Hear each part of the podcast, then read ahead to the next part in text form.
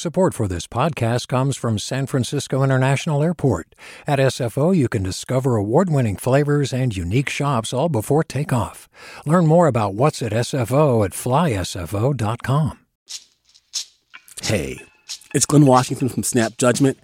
And if you love what you're hearing, and I know you love what you're hearing, please consider becoming a KQED member get special access to cool events, behind the scenes footage, and so much more. Plus, you'll sleep better at night knowing you did your part for the community you depend upon. It's in you. Please be in it. Visit donate.kqed.org slash podcasts to sign up now. That's podcast with an S. Thanks. From KQED. Good morning. This is Hi, it's Terry Gross, the host of Fresh Air. We bring you in depth, long form interviews with actors, directors, musicians, authors, journalists, and more. Listen to our Peabody Award winning Fresh Air podcast from WHYY and NPR. The California Report. I'm Madi Bolaños in San Francisco. Hey, it's Avery Trufelman, host of Articles of Interest. And I've got to say, I've been a fan of KQED ever since I was a little kid and I would come out to San Francisco to visit my grandma. It was just what we'd always turn on every time we got in the car, every time we were making dinner and turning on the radio. Was always KQED. And then over the years, I've become a massive fan of KQED podcasts because this is local reporting at its best. These are answers to questions you've always wanted to know, interviews with exciting, unusual voices, necessary journalism, all told with love and care and artistry. And did you know that a majority of KQED's funding actually comes from members? It's just people like you and me supporting the programs they love while also getting access to cool events, behind the scenes footage, and so much more. If you want to sign up and be a part of this amazing community, visit donate.kqed.org slash podcasts to become a member today. That's podcasts with an S. Thank you for listening and thank you for your support. The Washburn Fire in Yosemite National Park has grown to more than 2,700 acres, and it's producing extreme heat, causing huge plumes of smoke in the area. But at a community meeting Monday night, fire officials remained hopeful that they could protect a grove of giant sequoias.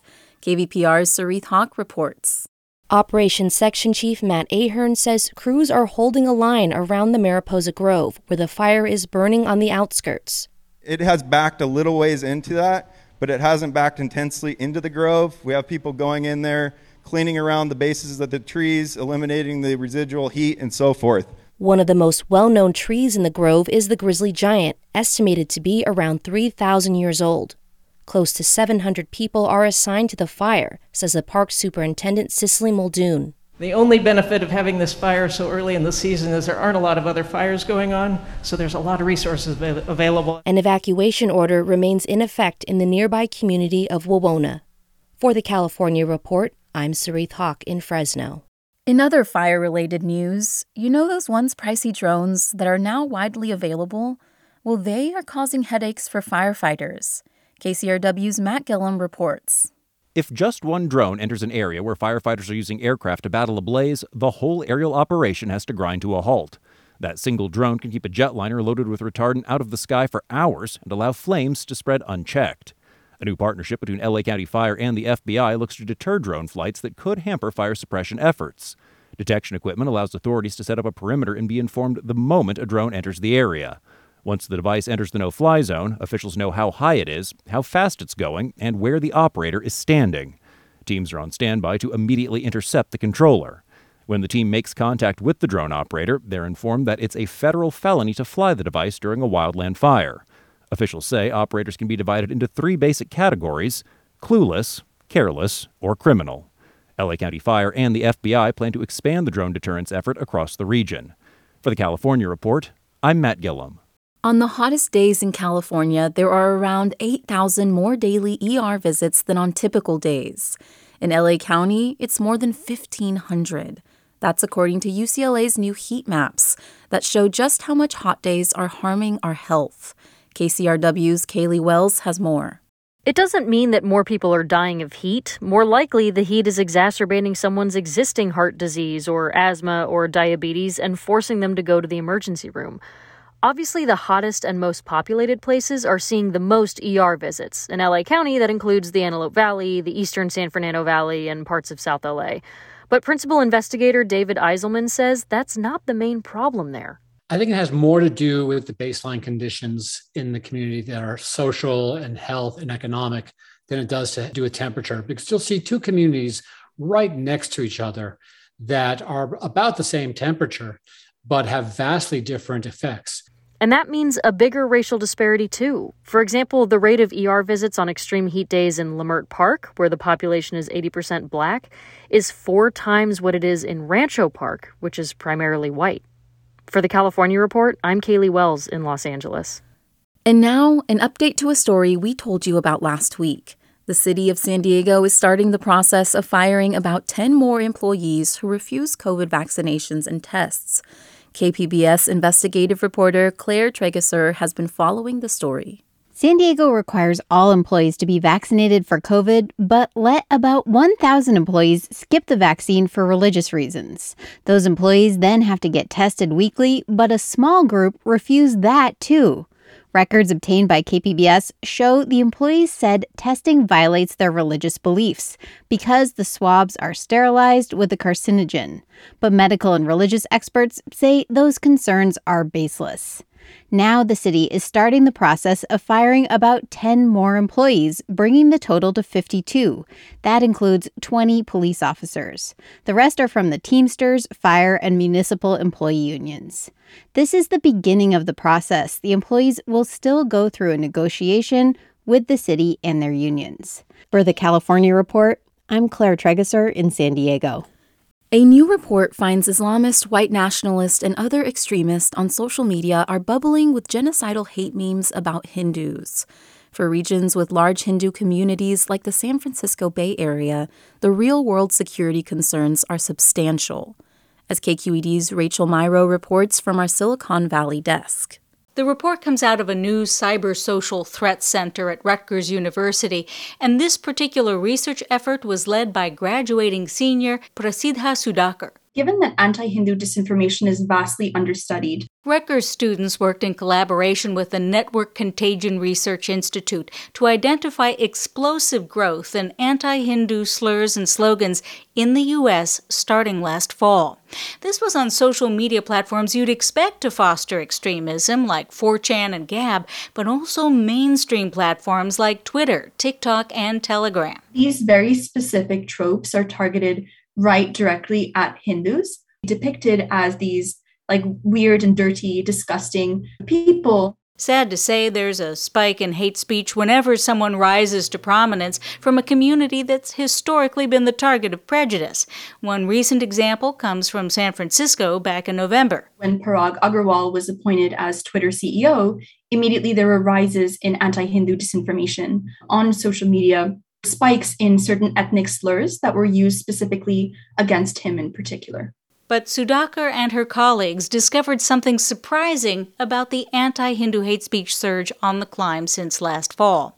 Much of it can be tied to Iranian state sponsored trolls keen to exploit long standing tensions between Muslims and Hindus, Pakistanis and Indians, and also the Iranian campaign borrows heavily from a playbook used against Jews online. The common thread here is the use and abuse of social media. John Farmer directs the Miller Center for Community Protection and Resilience at Rutgers, part of the collaboration that produced the report. He says recent attacks demonstrate that real world violence commonly follows hateful memes, hashtags, and such. He adds Hindu temples need to reach out to groups already working to protect themselves, like Jews and Sikhs. So that there's a clear chain of what happens if something does come down. There's somebody detailed to respond to press inquiries. There's somebody identified as their liaison to law enforcement. The threats can be mitigated, even if they can't be completely stopped. Um, but the communities have to be more willing, I think, than they have been in the past to actually reach out to other faith communities and other vulnerable populations to find out what they've been doing. What about content management on social media? Why are they so flat footed, so unfamiliar with Hindu phobia? Experts at Rutgers and beyond agree tech platforms need to reach out directly to targeted communities of all kinds to become culturally competent and then expand what their machine learning software is looking for. For the California Report, I'm Rachel Myrow in Menlo Park. Do you love learning about the San Francisco Bay Area? Its history, its people, its unique blend of cultures? Then you should check out the Bay Curious book. I'm Katrina Schwartz, editor and producer on the Bay Curious podcast, and I'm here to let you know that for the month of May, we've worked out a sweet deal for KQED podcast listeners. Right now, you can get the Bay Curious ebook for $1.99. That's right, $1.99. Just search for Bay Curious wherever you get your ebooks or find a link in our show notes. This offer does expire at the end of the month, though, so you'll want to act on it fast. Happy reading!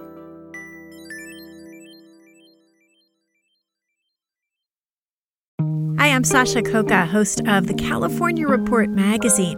Every week, we bring you stories about what connects us in the giant, diverse Golden State. Because what happens in California changes the world. I love this place. We were once seen as like the place to be, California. The land of milk and honey. That's where you go to Sunshine State, but we just have challenges right now. KQED's California Report magazine. New episodes drop every Friday, wherever you get your podcasts. Students at Mission Oak High School in Tulare are spearheading efforts to create a memorial at the Tulare County Fairgrounds. It's to honor thousands of Japanese Americans who were forcibly held there during World War II. KVPR's Joshua Yeager has the story. Senior Kimberly Teixeira had no idea that the Tulare County Fairgrounds served as one of the country's 10 assembly centers, the first stop for many Japanese Americans who were sent to concentration camps. It was really eye opening. It was crazy. It put it more at home and made it more real. So before it was just a story, and now it's more history. It's a chapter of history that is often overlooked, says cultural history teacher Michael Paul Mendoza. These students are among a class that learned about this history all this year, for a good part of the school year, and were inspired to bring this history, you know, back to the forefront you know, out of the shadows, so to speak, because it's not something that's taught widely uh, in American history. While Fresno and other fairgrounds that served as assembly centers have memorials that recognize their historical significance, Tulare's does not. Here's Mission Oak graduate Raven Borges. Kids, when they come here, I want them to know, you know, as as little as it is to look at a monument, and you know, of course, kids maybe not won't understand it fully, but they can look and then they can ask their parents, "Oh, what was this?" And it's just like a continuing learning experience for people. The class plans to work with survivors and their relatives to design a memorial that the 100,000 plus annual visitors to the fairgrounds will be able to see. Dina Rosardo, the fair's CEO since 2020, says until the students started their project, she didn't know much about the history of the grounds. I'm not from here, so the kids educated me from being an out of town, but I also think there are people from here that don't realize the history, you know, just the history of it being an internment camp. That was a time when the United States didn't trust us because we were Japanese. That's Alice Ishinaga Nanamura. We were on the West Coast. They thought maybe we were sending uh, messages to Japan. So that is why everybody on the West Coast had to leave. So uh, we were not very happy about that. Ishinaga Nanamura's family ran a successful restaurant in Tulare before they were ordered to go to the Fresno Assembly Center in May 1942. She was just 11 years old at the time. She described the cramped and dirty conditions within the camps. It was just barrack after barracks after barracks. Twelve family members lived in just two rooms. They enlisted a neighbor to watch their car and home, but no one could bring them supplies or visit them inside the center. That was the bad part because you couldn't buy anything. Uh, you had no money, you know. So that was a hard part for, for my parents. But they survived. They really survived. From there, they were sent to a camp in Jerome, Arkansas.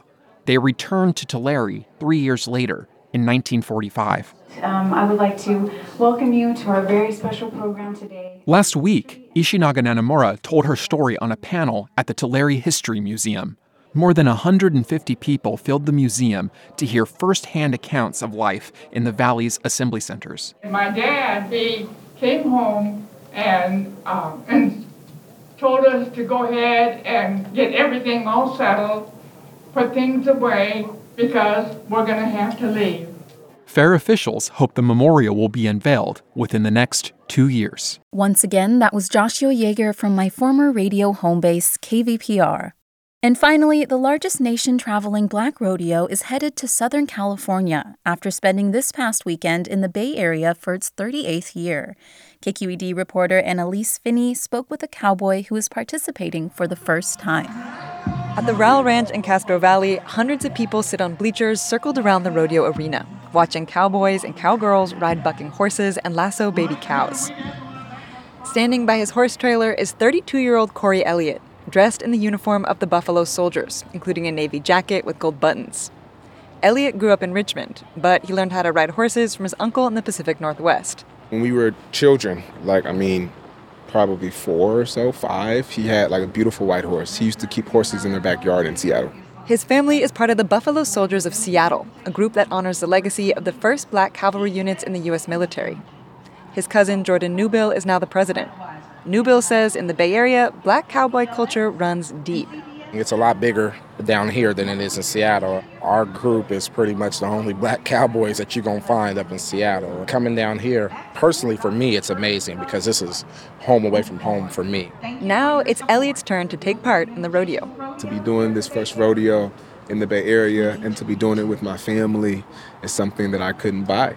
The Bill Pickett Rodeo heads next weekend to Los Angeles. For the California Report, I'm Annelise Finney in Castro Valley. And that's the California Report for Tuesday, July 12th. We're a production of KQED Public Radio. I'm Madi Bolaños. Thanks for listening and have a great day.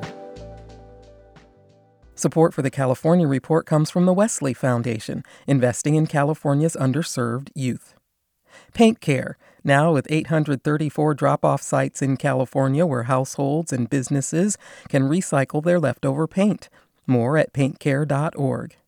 And Eric and Wendy Schmidt through the Schmidt Family Foundation, working together to create a just world where all people have access to renewable energy, clean air and water, and healthy food. On the web at theschmidt.org.